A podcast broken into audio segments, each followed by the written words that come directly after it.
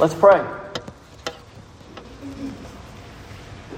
Father, you are good. You're worthy of our praise, and all the praise indeed goes to you alone. For you have earned it. Lord, open our eyes this morning as we get into studying your word. Lord, let us know that you are worthy, that you are filled with grace, and you pursue us relentlessly. For we are yours. In Jesus' name we pray. Amen. I fled from him down the nights and down the days. I fled him down the arches of the years. I fled from him down the labyrinth of ways. Of my own mind and in the midst of tears, I hid from him and under running laughter. This excerpt is taken from a poem written in 1893 by one Francis Thompson, and it was entitled The Hound of Heaven. The Hound of Heaven. The Hound of Heaven tells the story of the, speaker who is being pursued, or pursued by divine presence. And he refers to him as the Hound of Heaven. And the speaker initially resists, tries to escape the hound through various ways of life and things of coping with life. But the speaker knows that the hound of heaven is an overwhelming force, always drawing closer and never giving up. The speaker, by the end of the poem, finds peace and ultimately finds it by being found by the hound of heaven.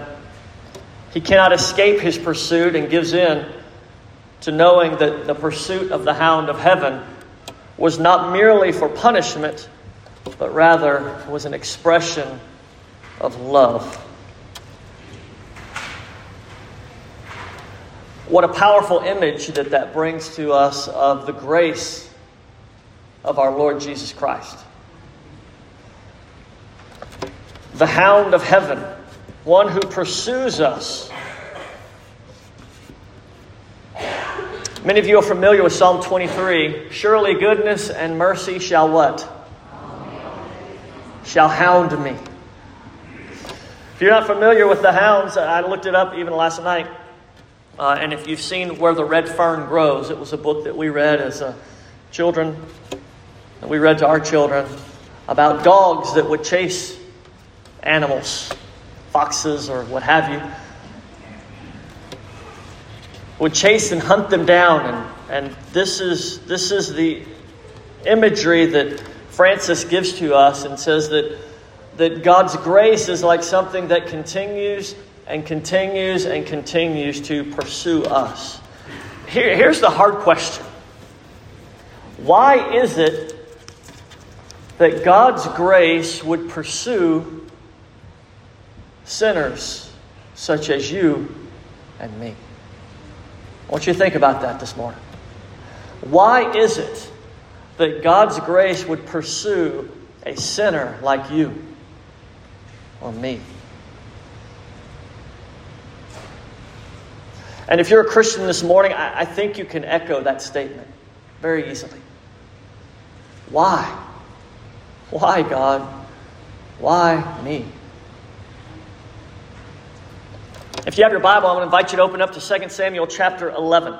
2 Samuel chapter 11, it is one of the most well known stories in David's life. If you ask many people about David, they'll say, yes, he was a king, and he did what?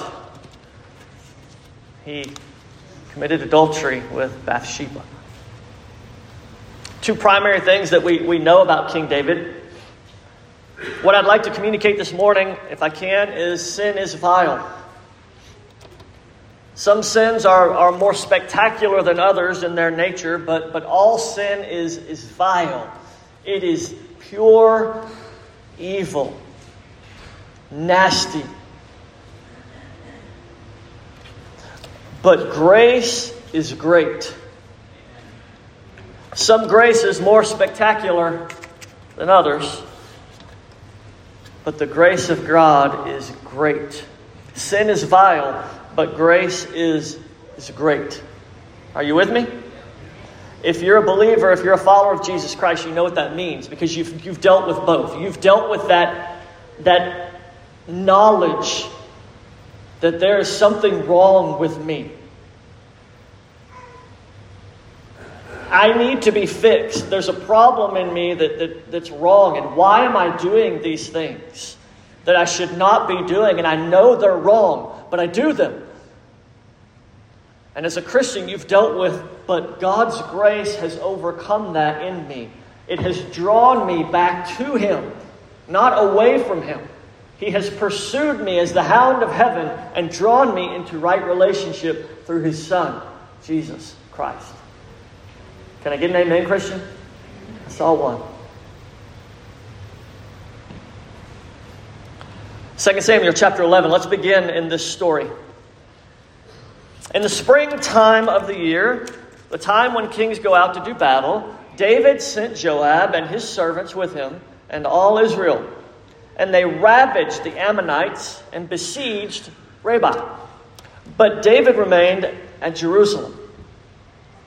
It happened late one afternoon when David arose from his couch and was walking on the roof of the king's house that he saw from the roof a woman bathing. And the woman was very beautiful. And David sent and inquired about the woman and said, and one said, Is it not Bathsheba, the daughter of Eliam, the wife of Uriah the Hittite? So David sent messengers and took her. And she came to him, and he lay with her. Now, she had been purifying herself from her uncleanliness while she was bathing. Then she returned to her house, and the woman conceived, and she sent and told David, I am pregnant. We stop here for a moment to, to look at our first thought today, and that is this sin is, is vile. There is something evil about seeing another man's wife, pursuing her, taking her, and having intimate relations with her.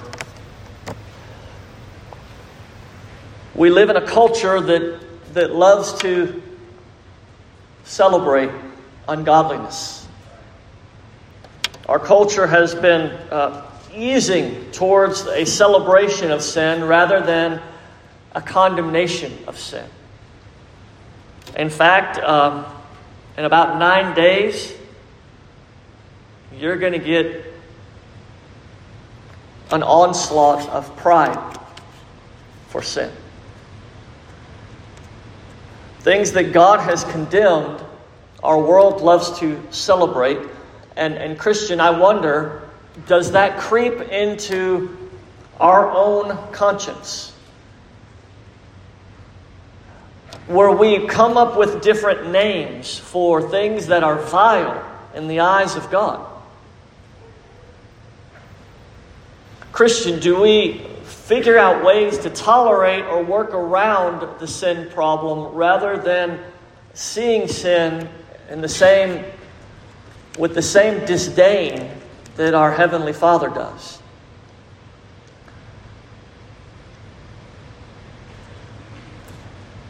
As Christians, we have a responsibility to view things in light of how God views things. The things that God loves we are to cling to, Romans chapter 12 tells us, cling to what is good. But Romans chapter 12 also gives us the, the alternate, and that is to, to what? To hate what is evil. So, Christian, I ask you, do we have a view, a proper view, a biblical view of how we are to view sin? With that said, do we, do we have any sinners in the house today? Because you got one preaching to you right now. That is not to say that I, I have uh, overcome sin and do not daily battle with self centeredness, self righteousness, arrogance.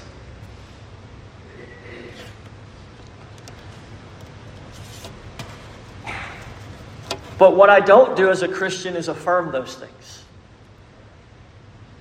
I don't look at myself and say, Yes, I've got problems, but I love my problems. That's just who I am. I look at the things that that I do and the thoughts that I have and, and the deficiencies of who I am, and I go and I pray, God, help me, deliver me. As a Christian, we have a different way of dealing with, with sin. So this morning, my hope is that we come to sin and we look at this picture of David stealing another man's bride and treating her as his own, as something vile.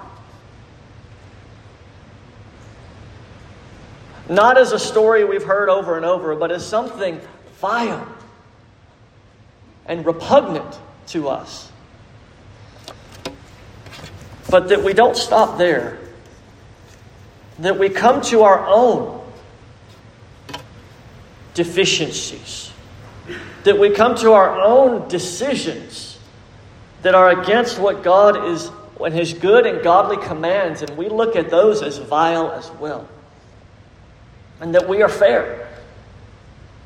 And as Jesus gave to us, you address the plank in your own eye rather than the speck in your brother's eye. But we don't not address the, the speck in the eye or the plank in ours. He, commands us to deal with both, to deal with sin. So this morning, this morning we focus on sin that is tolerated. And that you do business on sin that is tolerated this morning, especially in this realm of sexual sin.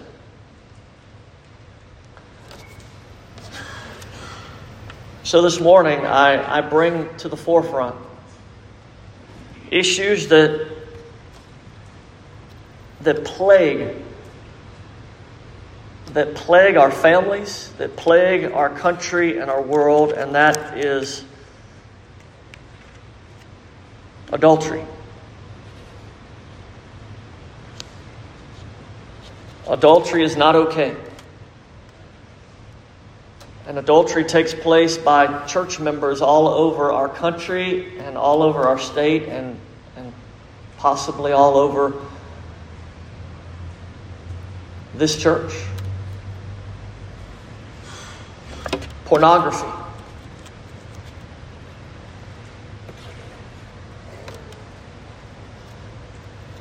I was told some statistics yesterday by people that I trust that 95% of people have viewed inappropriate images, and that a vast majority of people continue to do so, even in the church.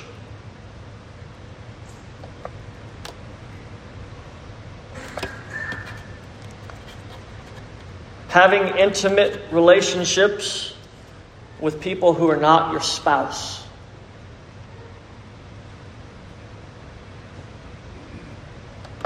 is wrong.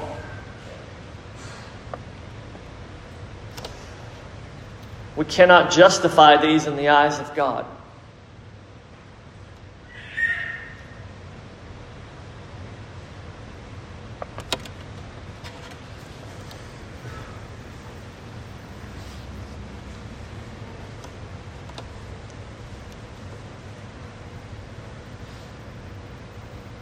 John Owen said this he said, Be killing sin,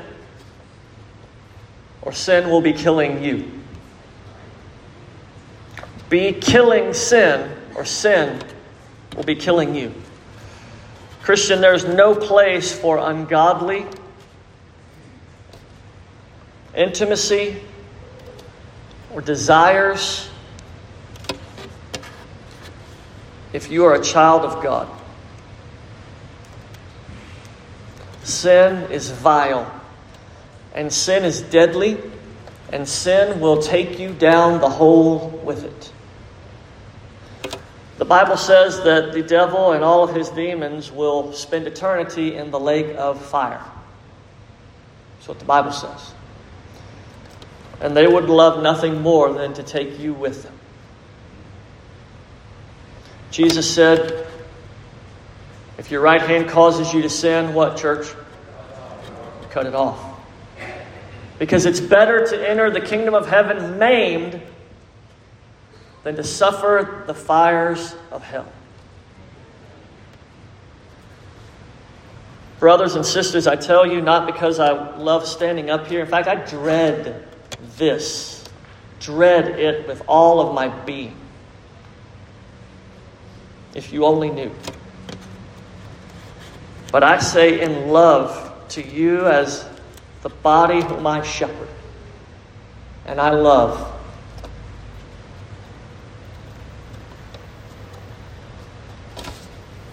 That there is sexual sin going on improper thoughts, bad habits that need to be dealt with now. They need to be cut off. And I say this because I love you. And I don't know who you are, but you do. Be killing sin, or sin will be killing you. Peter says it this way Be sober minded, be watchful. Your adversary, the devil, prowls around like a roaring lion, seeking someone to what? To devour. Have you seen an animal devour another animal? Have you ever seen Discovery Channel? You go watch it. Don't watch too much of it, but, but you can watch it. And you can see what a lion does to a zebra. Be killing sin or sin will be killing you. The Lord told Cain, who killed his brother, If you do well, will you not be accepted? And if you do not do well, sin is crouching at the door, ready to pounce. Its desire is against you, but you must rule over it. You must be killing sin or sin will be killing you.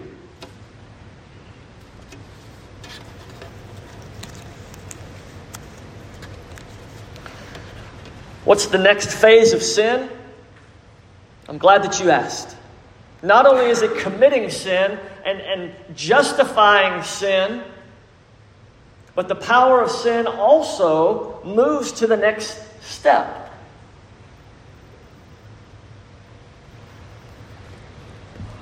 So David sent word to Joab Send me Uriah the Hittite. And Joab sent Uriah to David. Joab, the commander of the army. When Uriah came to him, David asked how Joab was doing and, and how the people were doing and how the war was going. And, and David said to Uriah, Go down to your house and wash your feet. And Uriah went down out of the king's house, and there followed him a present from the king. But Uriah slept at the door of the king's house with all the servants of his Lord. He did not go down to his house. And when they told David, Uriah did not go down to his house. David said to Uriah, How did you not come? Have you not come from a journey? Why did you not go down to your house? Uriah said to David, The ark and Israel and Judah dwell in tents and my lord Joab and the servants of my lord are camping in an open field. How then could I go to my house to eat and drink and lie with my wife? As you live and as your soul lives, I will not do this thing.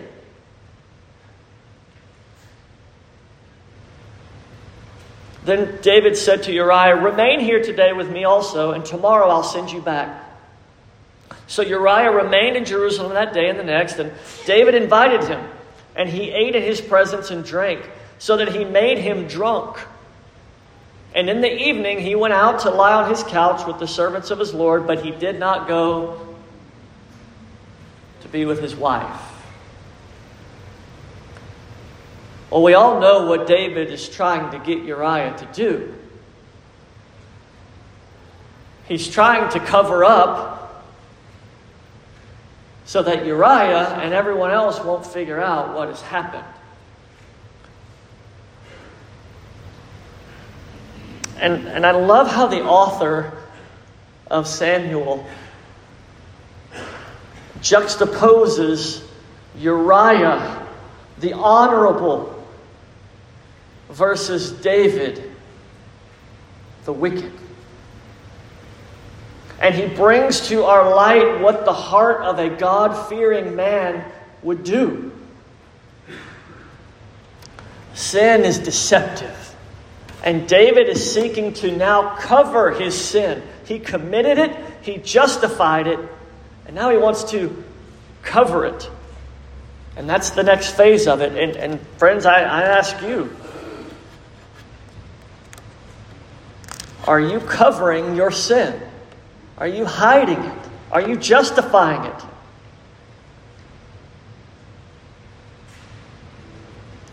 Be killing sin or sin will be killing you.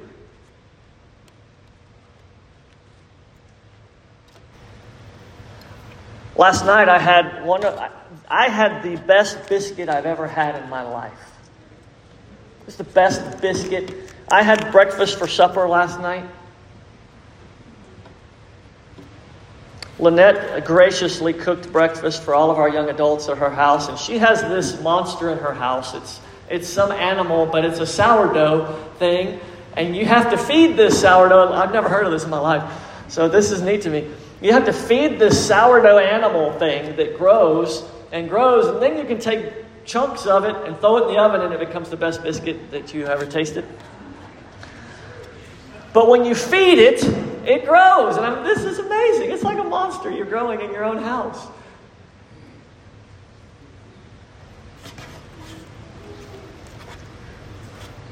Guess what David fed?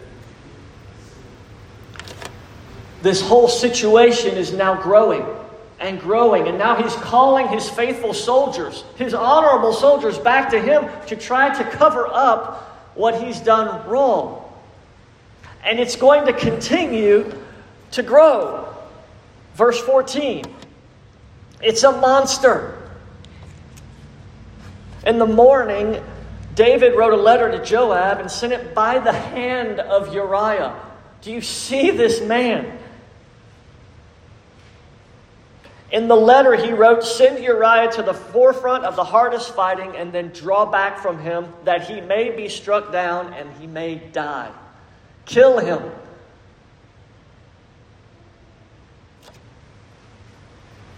And as Joab was besieging the city, he assigned Uriah to the place where he knew there were valiant men fighting.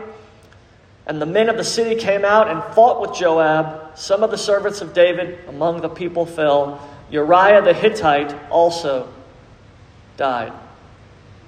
Then Joab sent and told David all the news about the fighting. He instructed the messengers When you have finished telling all the news about the fighting to the king, and the king's anger rises because you lost people. And if he says to you, Why did you go so near to the city to fight? Did you not know that they would shoot from the wall?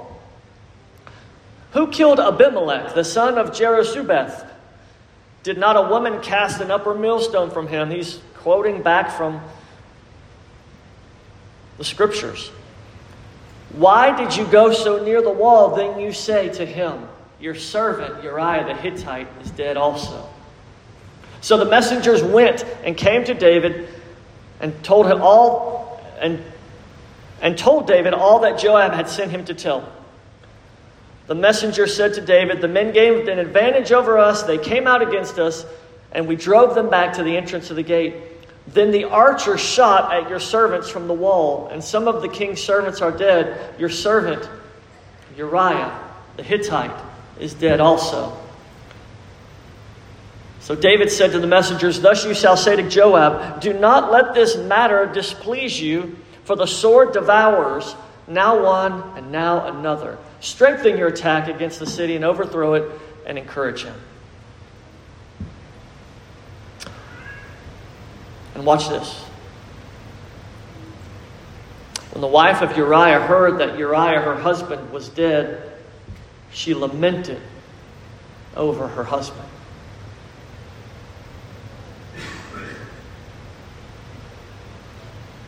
It's growing. The monster is growing. Not only do you cover it up, you protect it, and you do whatever it takes because sin becomes the master. And so, whatever it takes, I'm going to guard it. That means more sin, that's fine. It's like the lie that grows and grows into another lie to protect the first lie, a third lie to protect the second lie.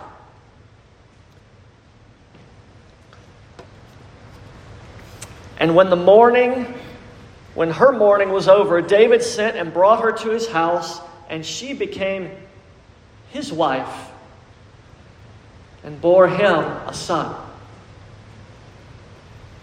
But the thing that David had done, help me out, church.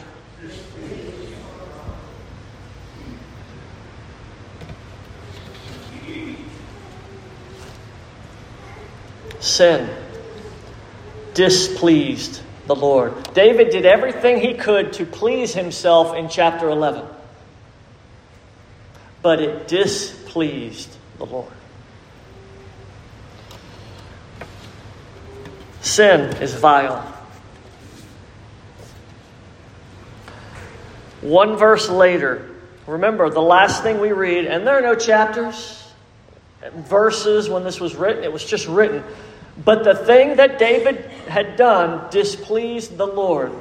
The very next sentence that the author writes, and the Lord sent Nathan to David.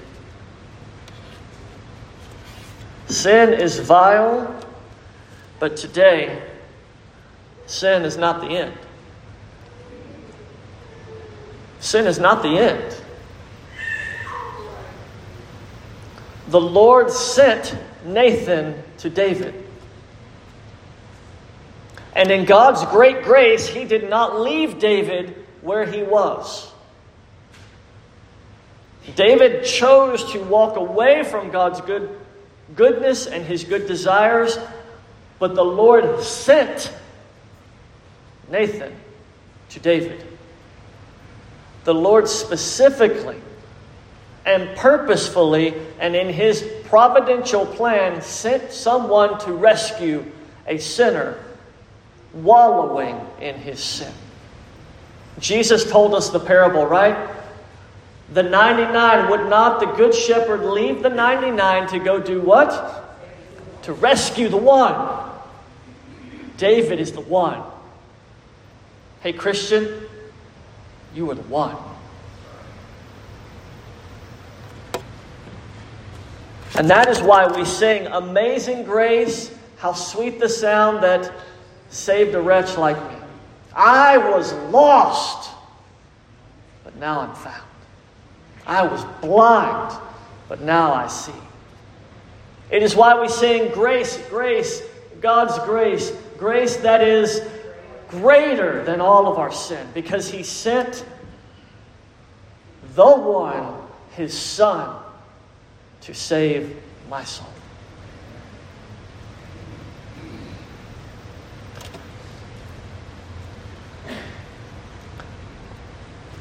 Nathan came to him and said to him, There were two men in a certain city, one rich, the other poor. The rich man had very many flocks and herds, but the poor man had nothing but one little ewe lamb which he had bought. And he, brought it up and he grew up with him and with his children. He, it used to eat the morsels and drink from his cup and lie in his arms, and it was like a, a daughter to him. Now there came a traveler to the rich man, and he was unwilling to take one of his own flock, or his herd to prepare for the guests who had come to him, but he took the poor man's lamb and he prepared it for the man who had come to stay with him. And then David gets angry and was greatly kindled against the man, and he said to Nathan, As the Lord lives, the man who has done this deserves to die. Oh, the clarity that we have against sin when we're not the one we're looking at. Y'all know what I'm talking about. You can look at your husband, your wife, your son, your daughter, your sister, your brother, and you can find everything that they're doing wrong. Can't you? It's easy to see their sin. Oh, it's so hard to look in that mirror because there's so much work going on inside of us to make those things okay. And, brothers and sisters, that's why we have each other. The Lord sent Nathan. The Lord has you a part of a church for a reason. You can't do it alone. You, you want to have everything your way. I talked to a gentleman Thursday. He said, Look, I work with a guy. He complains about everybody else and has to have his way every time. Every decision has to be his way. He's lost his wife.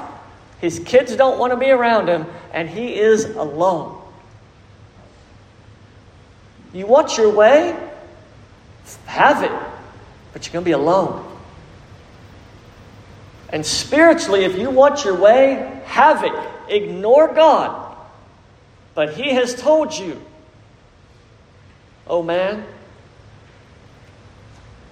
what the consequences are. And there is judgment.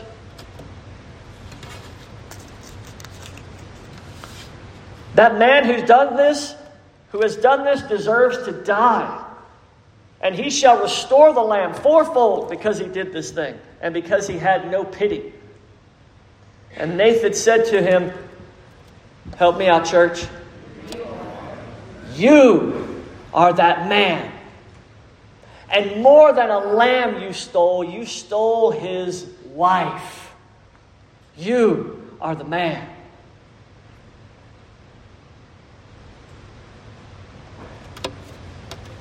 Thus says the Lord God of Israel I anointed you king over Israel, and I delivered you out of the hand of Saul, and I gave you your master's house and your master's wives into your arms, and gave you the house of Israel and of Judah. And if this were too little, I would add to you much more. Why have you despised the word of the Lord? To do what is evil in his sight. You have struck down Uriah the Hittite with the sword, and have taken his wife to be your own wife, and have killed him with the sword of the Ammonites. How therefore? Now therefore, and hear this now therefore the sword shall never depart from your house, because you have despised me, you have despised me, you have despised me, and have taken the wife of Uriah the Hittite to be your wife. Thus says the Lord Behold, I will, ri- I will raise up to your neighbor. I'm sorry, I will raise up evil against you out of your own house. And I will take your wives from before your eyes and give them to your neighbor, and he shall lie with your wives in the sight of the sun. For you did it secretly, but I will do this thing before all of Israel, before the sun. I know what you did in private, says the Lord and I'm going to make it public. There are consequences to our sin. And let me share for a moment that, that look, sin is, is not private. It's not.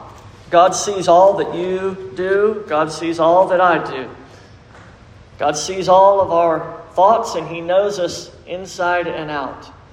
Culture wants you to think that if it doesn't hurt somebody else, it's okay. That's what I hear over and over and over. What we heard so many years ago is what people do in their own bedrooms doesn't matter.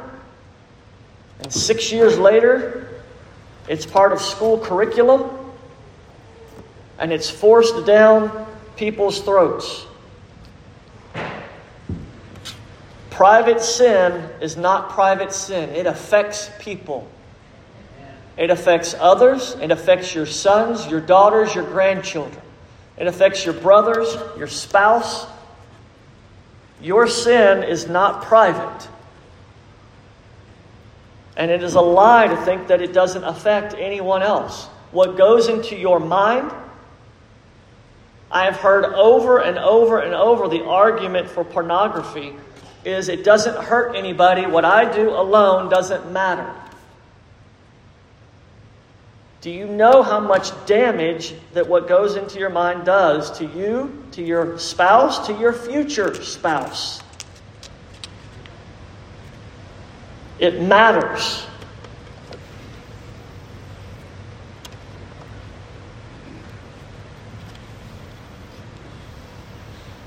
Our teenagers are bombarded, and young adults are bombarded every day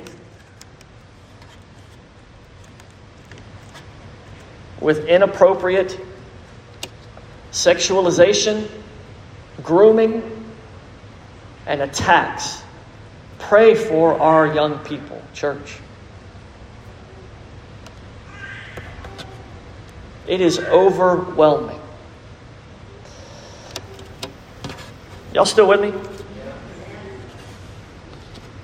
Sin is vile, but, but grace is great. Nathan uh, directly addresses the sin of David in love and does not let David continue in this path that he is he's made for himself and that he has carved out for himself.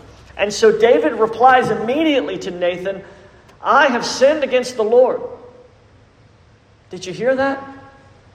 Nathan, David replies, I have sinned against the Lord. And this, Christian, hear me, Christian, this is the turning point of the story. This is where the grace of God has come and awoken David to the reality of who he has become. Sinner, maybe you're here this morning, you don't know Jesus, and today is that turning point for you. That you say, I am the man. I am the woman. The one who has built a web of, of lostness and brokenness. And, and maybe God sent you here today to hear this passage of Scripture.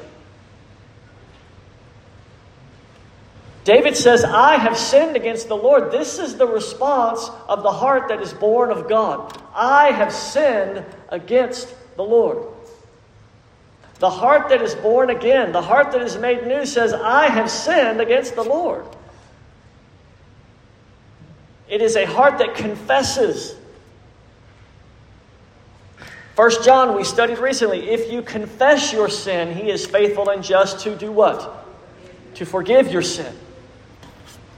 And so Nathan says to him, The Lord also has put away your sin. You shall not die. You know what that sounds like to me?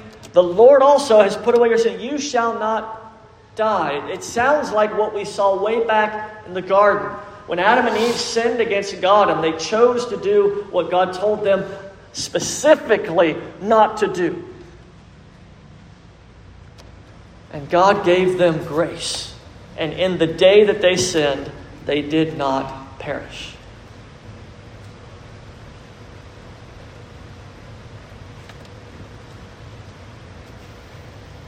Nevertheless, because of this deed, you have utterly scorned the Lord. The child who is born to you shall die. Notice that David's sin does affect others, that his sin is not private.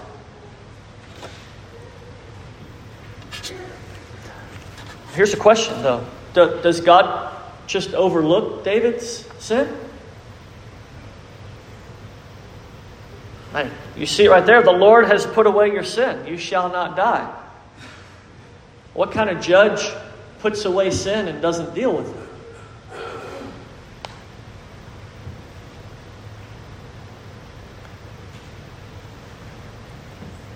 Dale Ralph Davis one of my favorite Old Testament commentators, he points this out. He says, The son of David died as a response to David's sin. Let me say that again where you might hear it. The son of David dies as a result of David's sin. Let me say that again for those who, who haven't quite got it yet. The son of David, the son of David dies for David's sin. Was that last week we talked about the son of David? You see, there's always a price for sin, but grace is great. Grace is great. And I want to tell you today that the Son of David, Jesus the Messiah, has died for your sin. And if you're here in this congregation this morning and, and you've heard that, your heart should leap and say, Praise God! Amen! The Son of David died for my sin too. I, was, I built my web. I did my thing. I chose my path. But God sent someone, maybe not Nathan, but God sent someone to bring the message of the gospel to save me and to transform me. And now I come to church on Sunday morning because I love Jesus. That's what I do. I owe him my all. The Son of David died for my sin. I have sinned against the Lord, and the Son of David has died for my sin. This is redemption. Creation, fall, redemption, kingdom.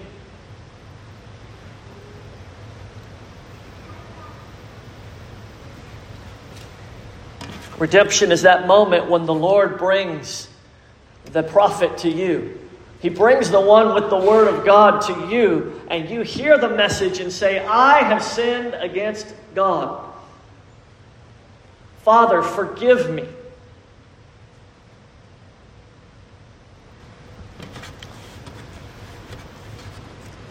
Let's wrap up with, with one more passage of Scripture. Can we do that? How then? I have sinned against God. How do we do that?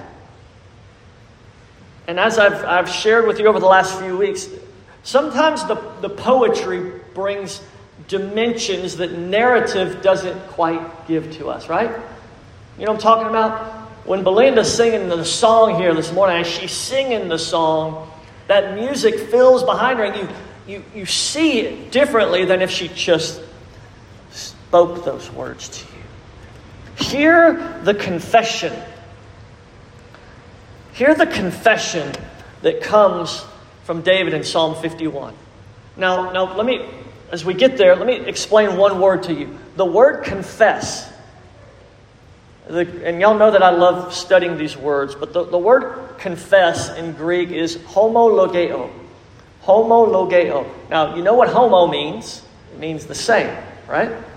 Homo logeo, you know what, and that comes from the word logos, which means word. Jesus. In the beginning was the Logos. In the beginning was the Word. So you've got the same word, is what confess means. To confess something is to say the same word. It is to say something that is, that is the word someone else has said. And, and so, confession here, if I can help you, you admit the truth that God has proclaimed. You confess that. So if, if I can confess to you and say something, confess that, make a confession means I'm going to say what I believe is to be true in the eyes of God. This is what, what David is doing. Lord, I have, I have understood reality in this false way of this web I have built, but now I'm confessing that I was wrong and now your way is right. Does that make sense? I have lived in this realm of, of lies and this false reality, but I'm confessing now that your way is true and my false world is not reality. Your way is true. That's my confession. Listen to David's heart. Have mercy on me, O God, according to your Hesed, according to your abundant mercy. Blot out my transgression. Wash me thoroughly from my iniquity. Cleanse me from my sin. For I know my transgressions, and my sin is ever before me. Against you, and you only have I sinned, and done what is evil in your sight, so that your words may be proven true and blameless in your judgment. Behold, I was brought forth in iniquity, and, and in sin did my mother conceive me. From birth I've been a sinner. Behold, you delight in what is true, in the inward being, and you teach me wisdom in the secret heart. Purge me with hyssop, and I shall be clean. Wash me, and I shall be whiter than snow. Let me hear joy and gladness. Let the bones that you have broken let them rejoice. Hide your face from my sins and blot out my iniquities. Oh God, create in me a clean heart and renew a right spirit within me. Cast me not away from your presence. Don't take your Holy Spirit from me. Restore to me the joy of your salvation and uphold me with a willing spirit. Then I will teach transgressors your ways, and sinners will return to you. Deliver me from blood guiltiness, O God. O God of my salvation. My tongue will sing aloud of your righteousness. O Lord, open my lips, and my mouth will declare your praise. For you will not delight in sacrifice, or I would give it. You will not be pleased with a burnt offering. The sacrifices of God are a broken spirit a broken and contrite heart, O God, you will not despise. This morning, you may have sin in your life that you need to deal with. God's grace is great because it has reached out to you in this moment. How will you respond to God's grace? Jesus saves sinners that repent. Will you repent before God? Jesus saves sinners that repent. Let's pray together. Father, thank you for your word, the great grace you have shown us, and as we repent, O oh God, of our sin, restore to us the joy of our salvation. Lord, make people new today. In Jesus' name we pray. Amen.